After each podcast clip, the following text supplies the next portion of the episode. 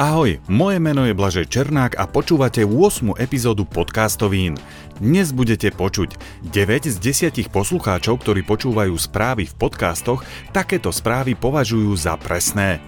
Že nahrávať sa dá nielen v štúdiu, doma či kaviarni, ale aj mobilne v podcastovom autobuse.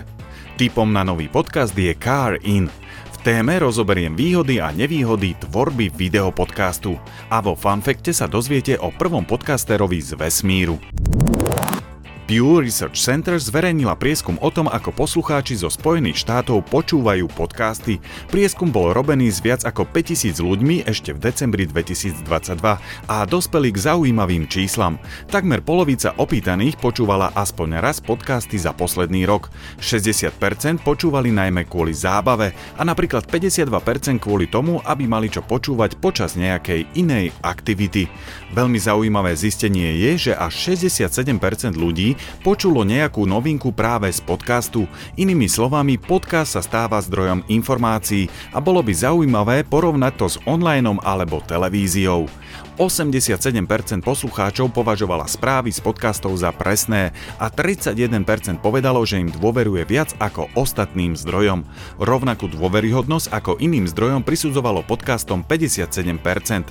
Podcastom teda verí viac ľudí ako iným mediálnym kanálom. Celý prieskum je dosť rozsiahly a môžete si ho pozrieť na linku v popise tejto epizódy.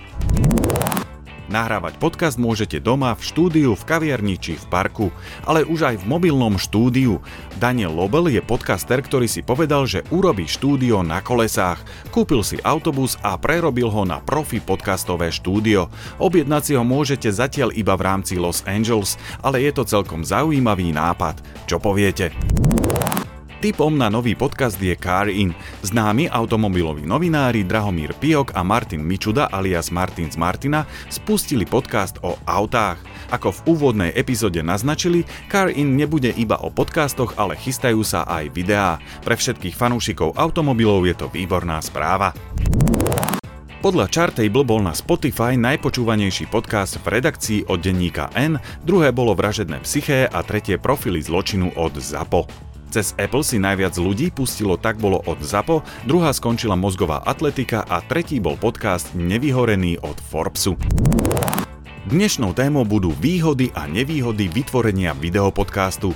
Isto registrujete, že podcasty alebo videoverzie podcastov sú vo svete stále populárnejšie, napriek tomu, že podcasty sú definované iba ako zvukové záznamy.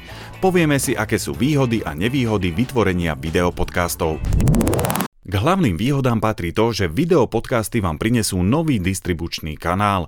Väčšina videopodcastov je sledovaných na YouTube a práve tu môžete nájsť nových poslucháčov, aj keď sú to vlastne diváci.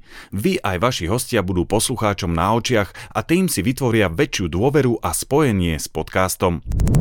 YouTube má dobrú monetizáciu a okrem reklamy si môžete do videa vložiť aj svoju viditeľnú reklamu v podobe loga sponzora alebo dokonca vlastnej reklamy. Poslucháči videopodcastov sú viac sústredení, tým, že sledujú podcast, sú viac pripútaní k videu. Tu treba povedať, že je dôležité, či máte video z nahrávania, alebo ste si spravili audiogram iba zo zvuku. Štatistiky hovoria, že statické videá strácajú 90 až 95% poslucháčov na YouTube už po 90 sekundách, práve kvôli tomu, že ide iba o statický obrázok. Ak teda nemáte video z nahrávania, najjednoduchšie je vytvoriť video so statickým obrázkom, alebo potom už spomínaný audiogram, v rámci ktorého môžete vložiť titulky alebo také tie pohybujú sa vlnky zvuku. Nevýhod je hneď niekoľko a ide skôr o časové a technické komplikácie. Vytvoriť videopodcast je náročnejšie. Nepotrebujete len mikrofóny, ale aj kamery, respektíve minimálne jednu. Je pravdou, že už každý telefón natočí ako tak solidné video, ale ak chcete mať profesionálne vyzerajúci podcast, potrebujete ideálne 3 kamery na vyššej úrovni. Postprodukcia je potom náročnejšia. Musíte mať už nejaké tie editačné skúsenosti. S tým súvisí aj to, že strih zvuku je obmedzený, môžete vystrihnúť iba celé pasáže a drobnosti ako napríklad brepty tam musia zostať. Ďalšou nevýhodou je, že hostia sa pred kamerou nemusia cítiť komfortne, budú o niečo nervóznejší ako pri audio nahrávaní. A poslednou nevýhodou videopodcastu je najmä pre poslucháčov. Audio podcast môžete počúvať v aute pri cvičení alebo upratovaní, pri videopodcaste musíte sedieť v princípe za počítačom. Otázka, či vytvárať alebo nevytvárať videopodcast je skôr otázka kapacity, skúseností a chuti. Videopodcastami určite získate novú poslucháčskú základňu a je teda na vás, či sa rozhodnete do toho ísť alebo nie. Napíšte mi vaše skúsenosti a napríklad, či vaše videopodcasty majú väčšiu počúvanosť oproti audioverziám.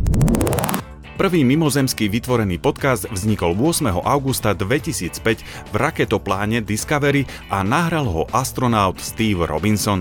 Nahrávka má 3 minúty a 42 sekúnd a Steve porozprával o poslednom dni na stanici pred návratom na Zem. Fakt, že ide o prvý podcast z vesmíru, okamžite napadli ufológovia. Tvrdia totiž, že mimozemšťania vysielali podcasty na Zem dávno predtým, ako podcasty začali byť na Zemi cool. Z dnešných podcastovín je to všetko. Ak chcete, aby vám neunikli novinky, dajte odber a rovnako budem rád za akýkoľvek postreh či nápad. Ďakujem, že počúvate. Prajem vám ešte pekný deň.